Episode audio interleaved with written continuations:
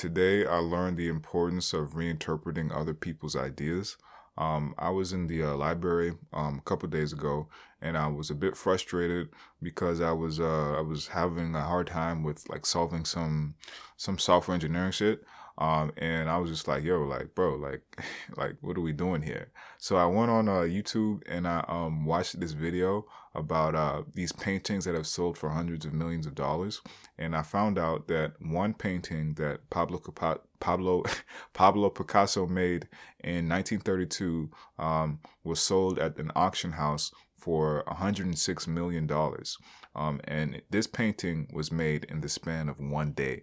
Uh, so like when I realized that, when I found that out, I was uh I was um astonished, I was confused, um, and I was kind of angry because I felt that if some something that a man had made in one day in 1932, um, you know, has sold later in 2011 for uh, for 106 million dollars um, what the fuck am I doing? You know, what like why am I here in Morgan State trying to figure out uh, you know, unit test and you know what I'm saying? Like what are we doing here? If if if if this has happened, if this is true.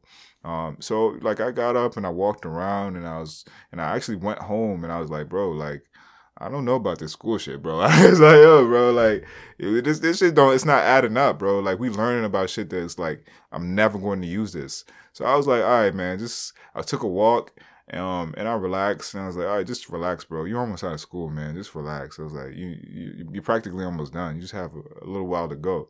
So I, when I relaxed, I was like, okay, I got to figure out like how did this nigga Picasso do that? Like how did he finesse this shit? So uh, I watched this documentary on on Picasso, and uh, I learned a lot. He's a very interesting person. Um, I would recommend anybody to just watch any documentary on him. He's he was he's he's interesting because he knew that all of this was going to happen. He knew who he was going to be. He knew that he was going to be a legend. He knew that he, that he was he was going to make it. He knew that he would he knew that he was going to become Pablo Picasso, which is astonishing in in itself.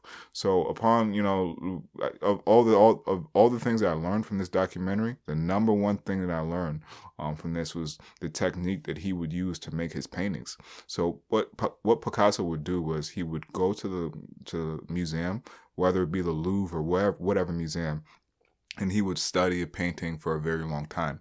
He would go, you just go there and just look at it, um, and look at it and stare at it and process it and commit it to memory. Um, he would do this all the time.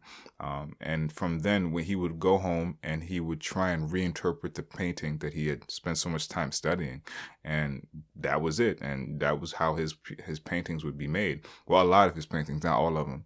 So from learning about this, it it it, it reminded me of something my computers, my software engineering professor had said. She had said that never start from scratch um, you know, always build upon other people's work because reinventing the wheel is stupid. Basically, it's like why would you try to do some? Why would you try to make something from scratch when it's already been invented?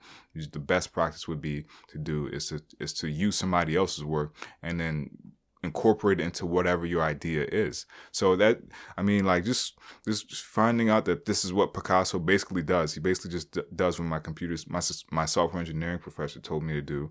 It's just like mind blowing to me because it was so simple um, that I just feel like it's just that is what needs to be taught in school, not not whatever they teaching about circuit boards and everything else. So I was just like, yo, bro, like I, what I really need to start doing is I really need to start using other people's ideas even more. I do that already, um, uh, you know, with this podcast, with you know other things that I do, but I need to start doing it more because you know, you know that that idea can be taken to the top.